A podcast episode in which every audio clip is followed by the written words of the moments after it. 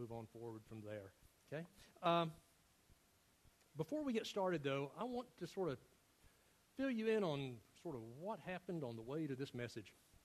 Uh, in prepping for this message, you know, prep just like always do, uh, spent time praying, you know, to the Father and asking for His leadership and where He wanted to go with it and what He wants to say because it's His message, not mine. And uh, spent some time praying about that, you know, reading over the scriptures, uh, studying some commentaries, listening to some uh, messages uh, on the same text by pastors who are way smarter than I am uh, to sort of get a feel for things along that line.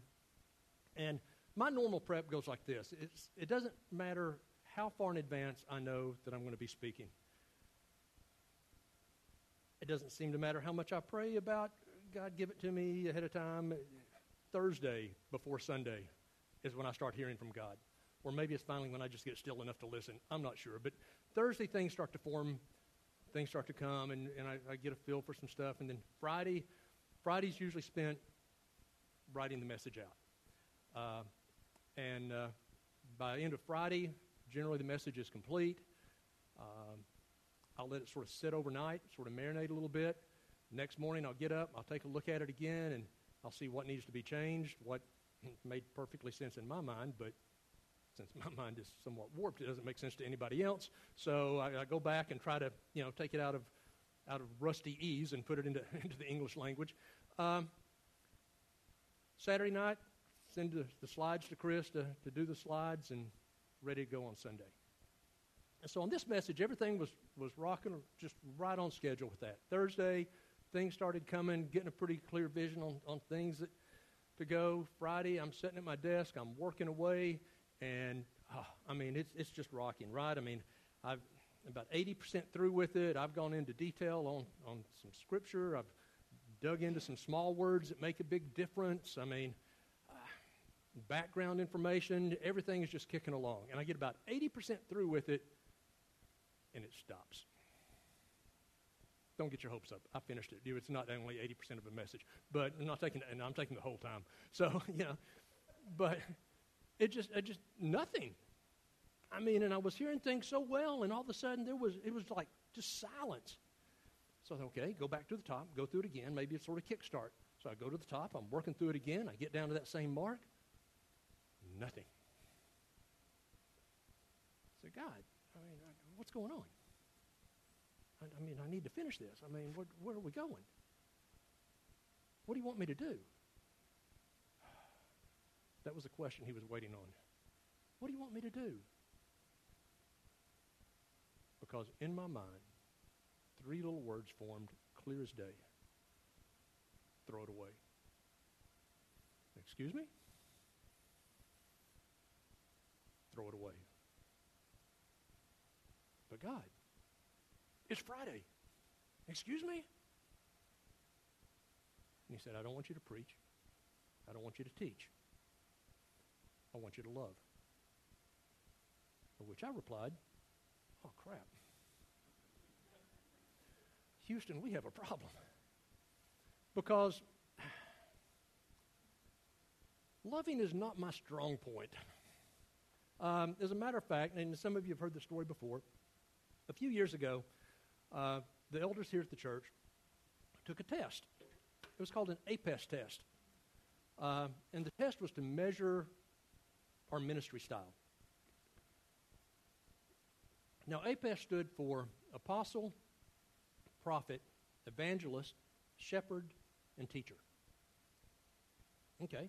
And uh, the most you could score on any area was like 35. So we took the test, sent it in, we got the scores back. I did really well, except on shepherding. Out of a possible 35 or so points, I scored a. Six. When I told Bobby, he laughed out loud. He also threatened to get me a t shirt with six on the back of it. Well, several months later, like six months or a little later, something like that, we got another email from the company that said uh, they discovered some statistical inaccuracies and offered us a chance to take the test again. I thought, great, they just messed up. So we took the test again, sent it back in, got the results. I scored an eight. Now, Bobby says I hedge my answers in order to get off of a six. And that may be a little true. Uh, but what's really sad is if I hedge my answers and I could still only get up to an eight. That's just not great. Uh, like the, shepherding thing, the loving thing is just not my strong suit. Uh, and so I reminded God. I said, God, you know, this, this, this love thing, uh, you're forgetting the APEST test, right? you know, you, you don't, you're forgetting who I am. And, you know, like, this is a stupid thing to say, like God has forgotten something or doesn't know something. And at that point, God reminded me that it wasn't my message to give, uh, it was his message. And then after that, he made me wait three weeks to give the message. So I get the picture. So today, instead of trying to teach like I normally try to do as, as a as a speaking style, I just want to share some stuff out of love. Um, so that's where we're going today. Okay. If you remember back three weeks or so ago, Bobby started this chapter. Today comes out as John 3, and today it's verses 14 through 21. And uh, Bobby had covered verses 1 through 13. And the way it sets up is Nicodemus, who was a Pharisee, uh, had been intrigued by Jesus. Jesus had gotten his attention. And so Nicodemus waited till night. Uh, the Pharisees were not fans of Jesus at all. Uh, so in order to keep from being seen, he comes to Jesus at night to sort of drill down and ask him more questions. And Jesus just rocks his world and is talking to him in ways he just doesn't understand. Um, but just really, really rocking his world. And, uh, and just turning it upside down. And so today we're going to continue that conversation. And uh, we're just going to get started and jump into the deep end here. And first thing I want us to do is just read through the text. Okay? So it's John 3, uh, 14 through 21. And do we have those slides? We don't have those slides. All righty. Uh, let's do it this way. John, will you hand me my phone, please? Thank you. So you can follow along in your Bible or on your Bible app, which I'll be reading from, and we'll use the ESV.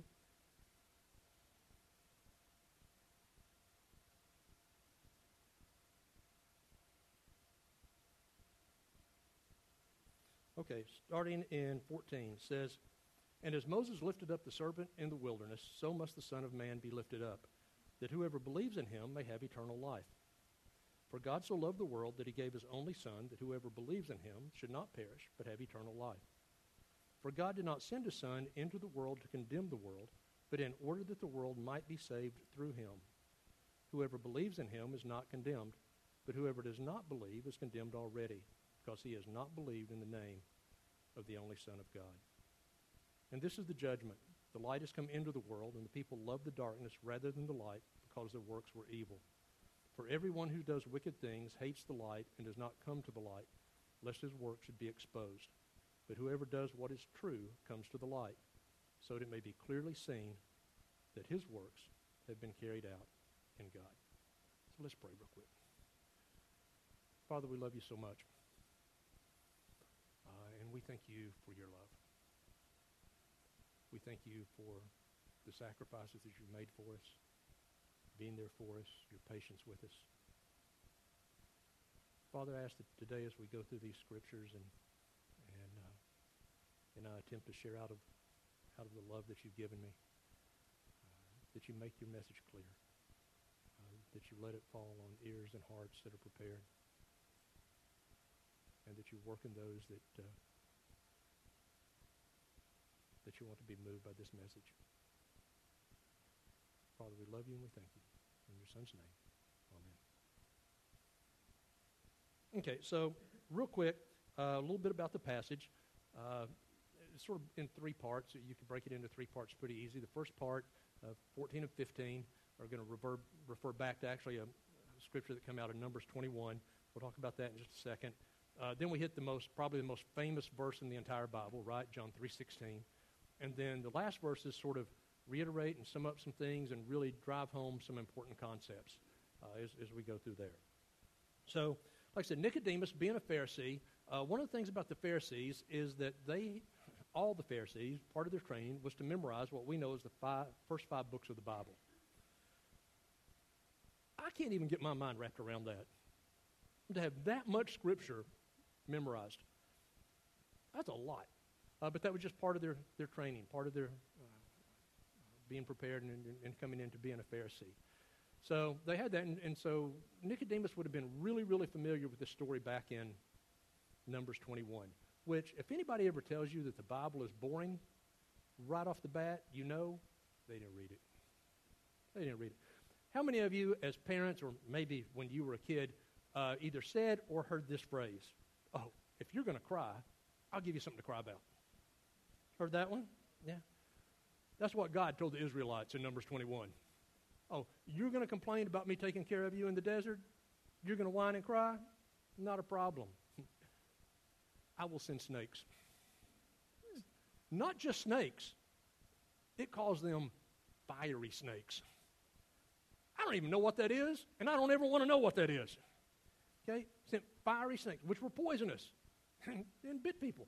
And then it gets into this thing about he had Moses uh, build this brass uh, snake, raise it up. It, it, easy if you could really misconstrue this into idols, and it wasn't an idol because he told you know the, the Pharisees, if the Israelites looked at it and uh, had faith that God would heal them, then they would be healed. And the ones that did were healed, and the ones that didn't died. Uh, and in 14 and 15, Jesus, talking to Nicodemus, is saying, Remember that story? Because that's the way the Son of Man is. I'm going to be lifted up. And if you look on me with faith and have faith in me, you'll be saved. Just like the Israelites were. But if you don't, you won't. So that's 14 and 15. Then we get into what's probably the most famous, like I said, most famous verse in the Bible, John 3.16, right? Uh, before we get into that, though, I got some questions to ask you. How many of you have loved someone?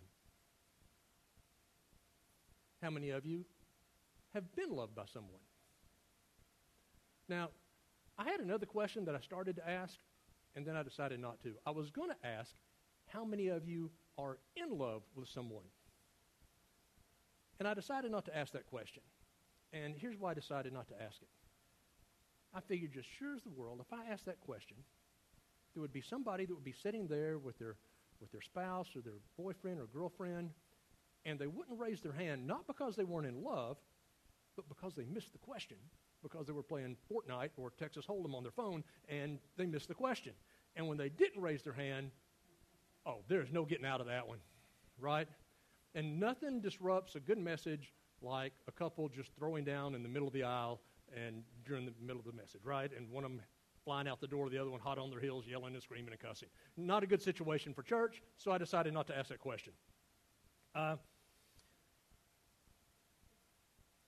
another question for you How do you know that somebody loves you? They can tell you,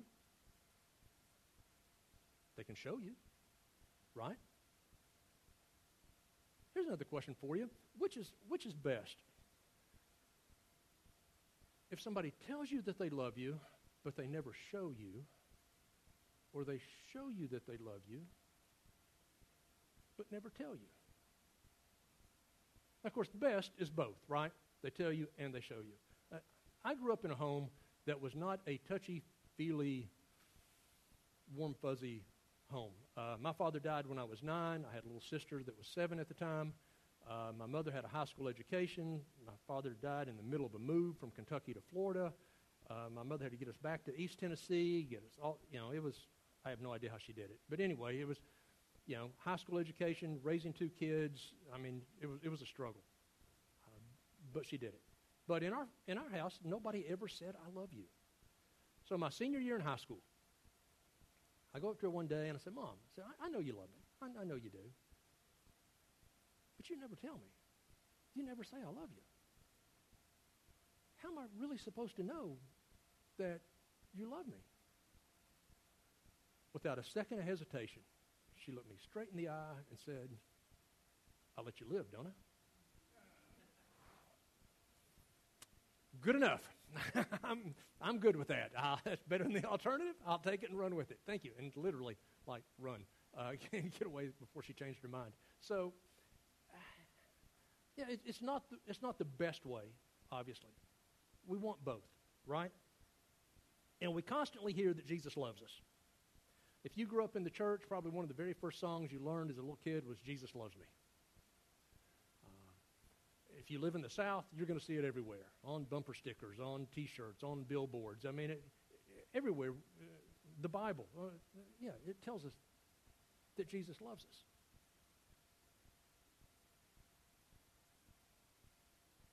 God loves us. So what's he done to show us? That's where we get to John 3.16. Uh,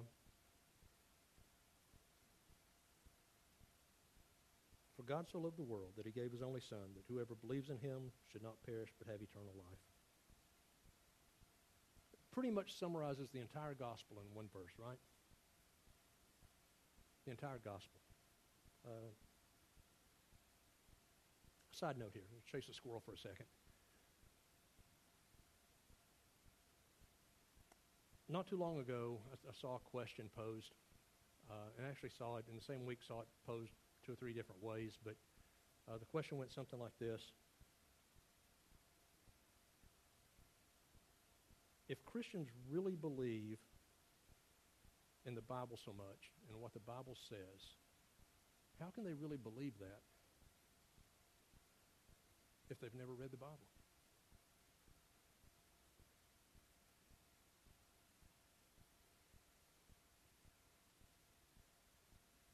Really good question. Now, if you've read John 3.16 and somebody says, well, have you ever read the Bible? You can say, well, I read John 3.16 and think, oh, what's that got to do with it? Well, it's sort of the Cliff Notes version. Uh, you might get away with that. But the truth of the matter is, we claim our faith.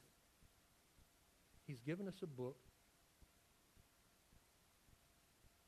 and we don't read it.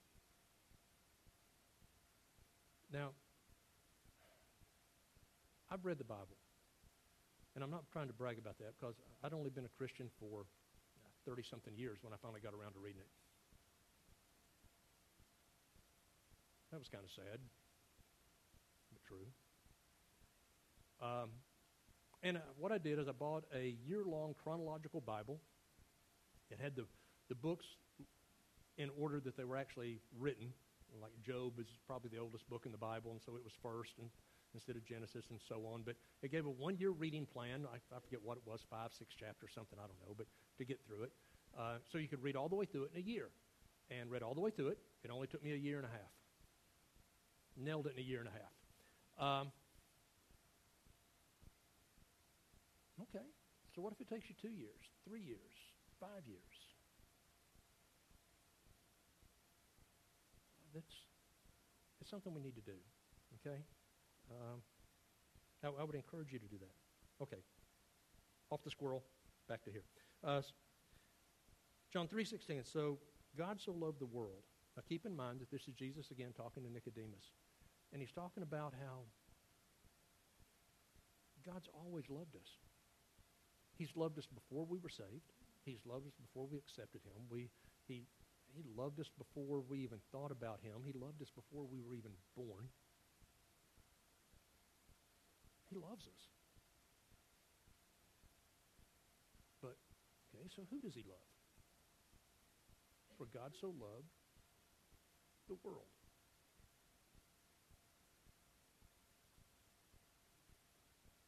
That doesn't mean just Christians. Doesn't mean just good people. God loves his children, no doubt about that. All of mankind is created in the Father's image, right?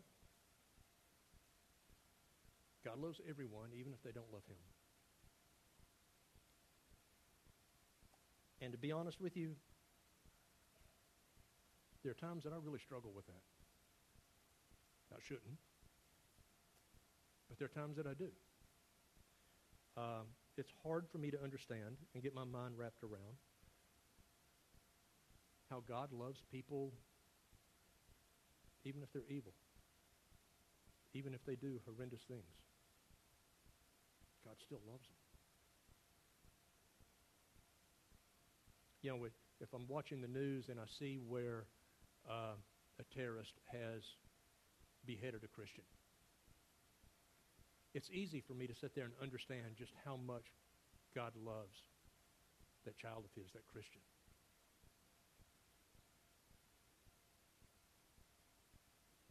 My pride gets in the way of me understanding and accepting that God loves that terrorist. And I really struggle with that. And, and if I tried to deny that, and if I tried to convince myself or rationalize that no, that's not really the case, then I have to look at Paul. Paul was basically a terrorist when it came to Christians. Paul was a Pharisee. Paul hunted down and had Christians killed. He tried to eliminate Christianity by having Christians killed.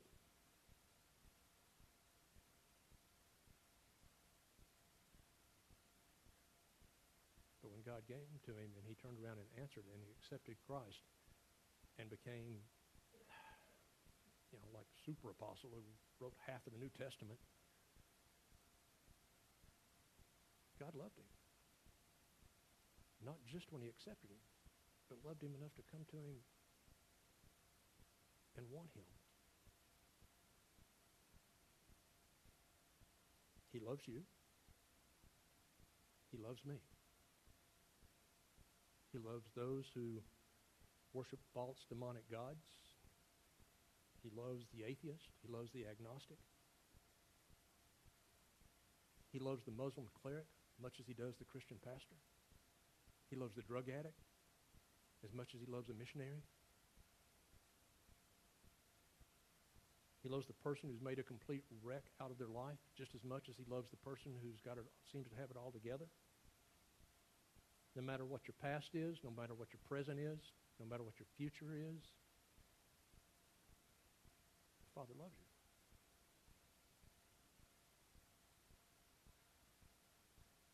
How much does he love you? For God so loved the world that he gave his only son. Sacrificed his son for you and me. Jesus sitting in heaven surrounded by and being worshiped by angels, steps out of heaven and comes to earth. Not just to be, I guess sacrificed is a word that is a nice, neat little tidy word that we wrap up a lot of stuff. But the truth of the matter is, he was humiliated, he was tortured, he was put to death by crucifixion, which is one of the most horrific ways of death, especially at that time. Because he loved us. And I think at times it's easy to look at Jesus and say, okay, Jesus went through that for us, which he did, no doubt. But he's, he's, Jesus is the one who suffered. God sitting in heaven. But God suffered through that whole time too.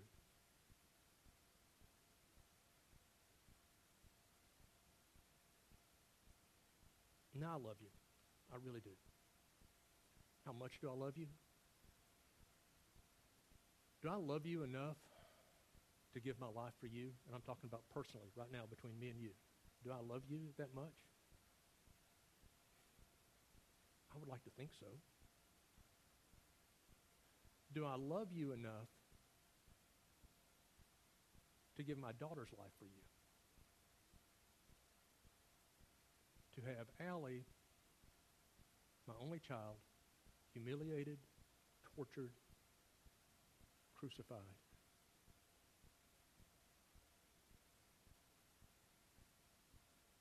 Do I love you that much?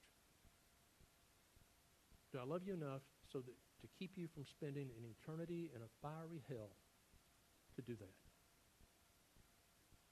If it comes down to that, you need to pack some aloe because you're going to burn. Sorry, that's the six.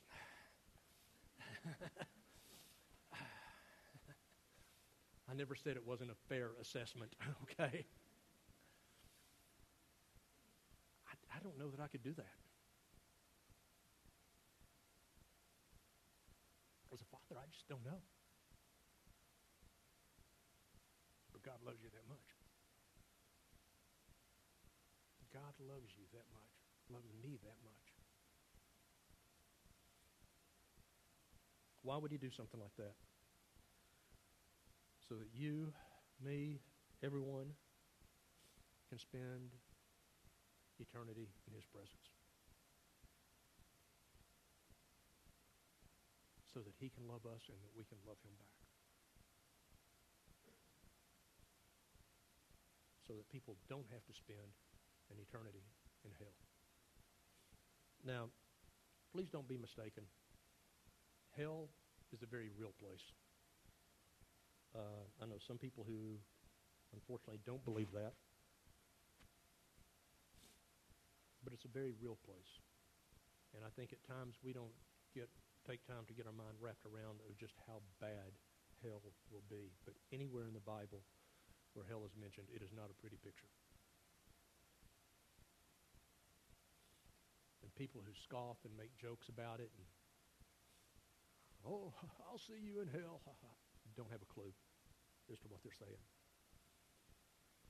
And at the same time, when that guy cuts us off in traffic, or somebody who says something we don't like, and we yell or say or even think, go to hell, we don't understand what we're saying.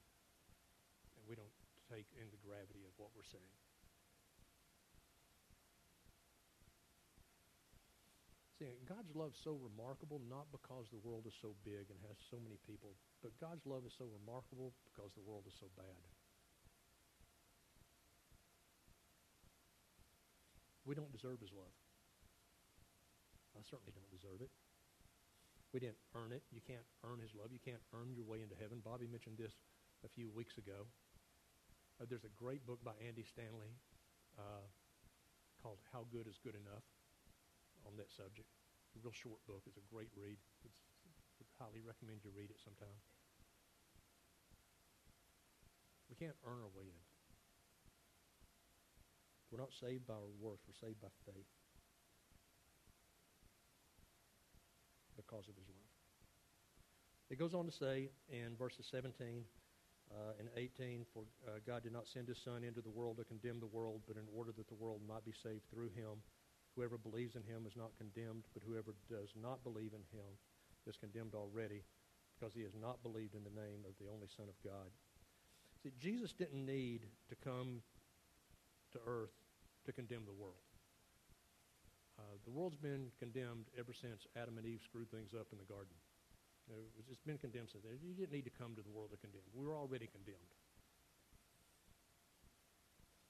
Then verses 17 and 18 talks about through him and in him. And it's important to understand that it's, it's not enough to believe that God exists, that Jesus exists. It's not, it's not enough. Satan believes that God and Jesus and the Holy Spirit exist. He believes it. He knows it.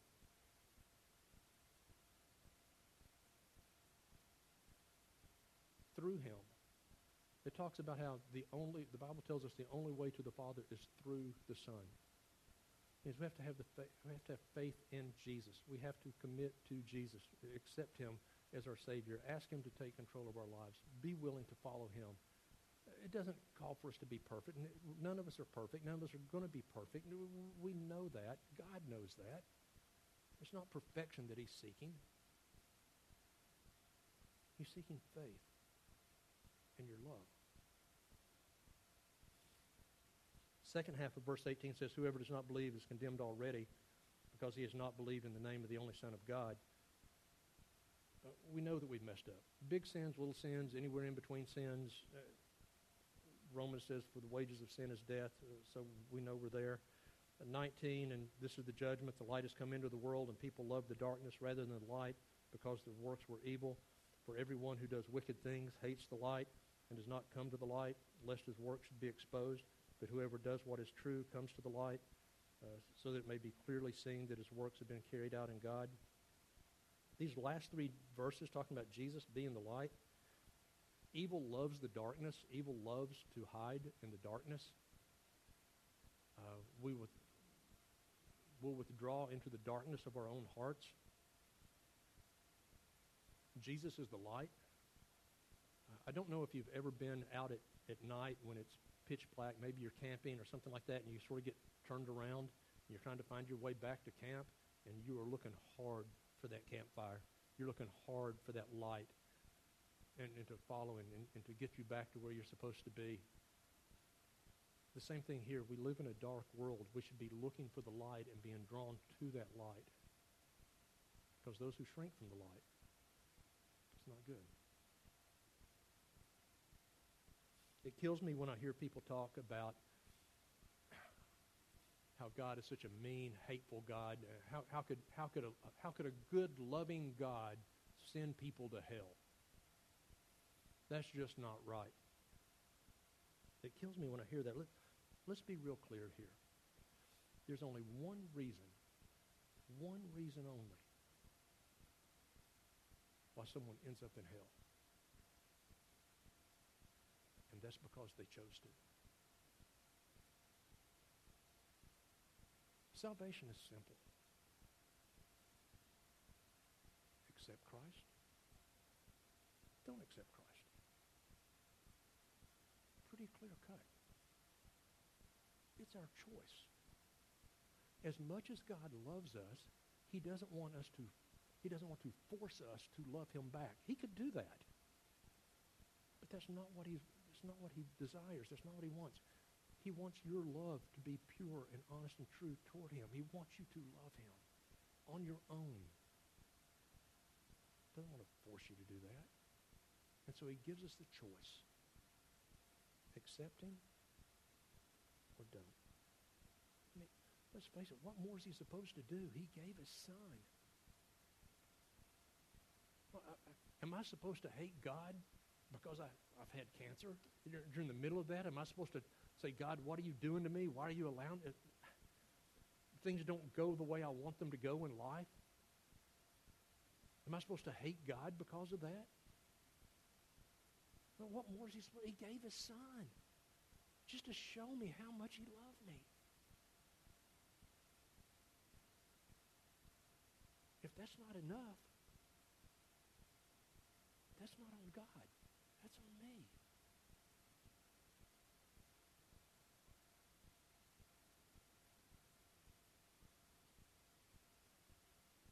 God loves you. Our Father loves you. More than I can get my mind wrapped around. He wants you to love him back. Let's pray.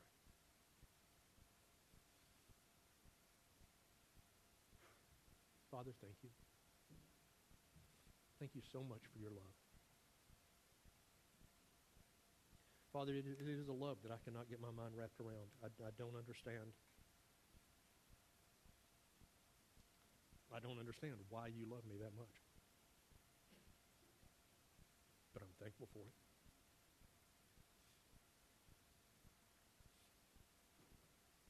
Father, help me to love you back.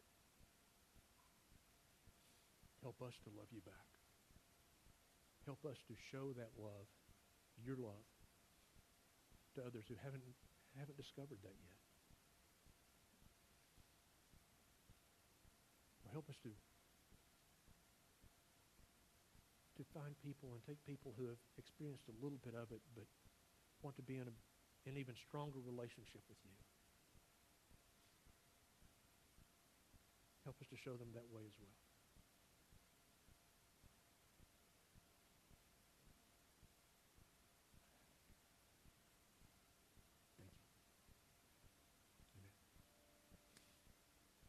In a few minutes, as the band plays, you'll have a chance to come up, either up here or in the back, and, and take communion.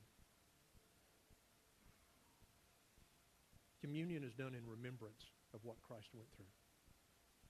His body, his blood, was broken and shed for us. communion is an act of love, both for what he did and our appreciation for what he did. Now, whether you're here in the service today or watching on Facebook or, or whatever, if you haven't experienced that love, if you haven't made that decision to step in and, and accept Christ, there's, there's not going to be a better time than right now. If you're sitting there, you can, can fill out one of the connection cards that's somewhere close to you. Let us know that you've made that commitment. We'd love to know that. Maybe you just have questions. There's still just too much stuff you don't get and don't understand, or you have questions, then just simply put on there, I'd love to talk to somebody about this accepting Christ thing. I, I, I don't, I don't get it. I, would like to know more. Give us however you want to be contacted, and we'll be more than glad to contact you. If after the service you want to see Bobby or you want to see me or, or someone else to, to sit down and talk for a minute about it, then we'll be glad to do that too.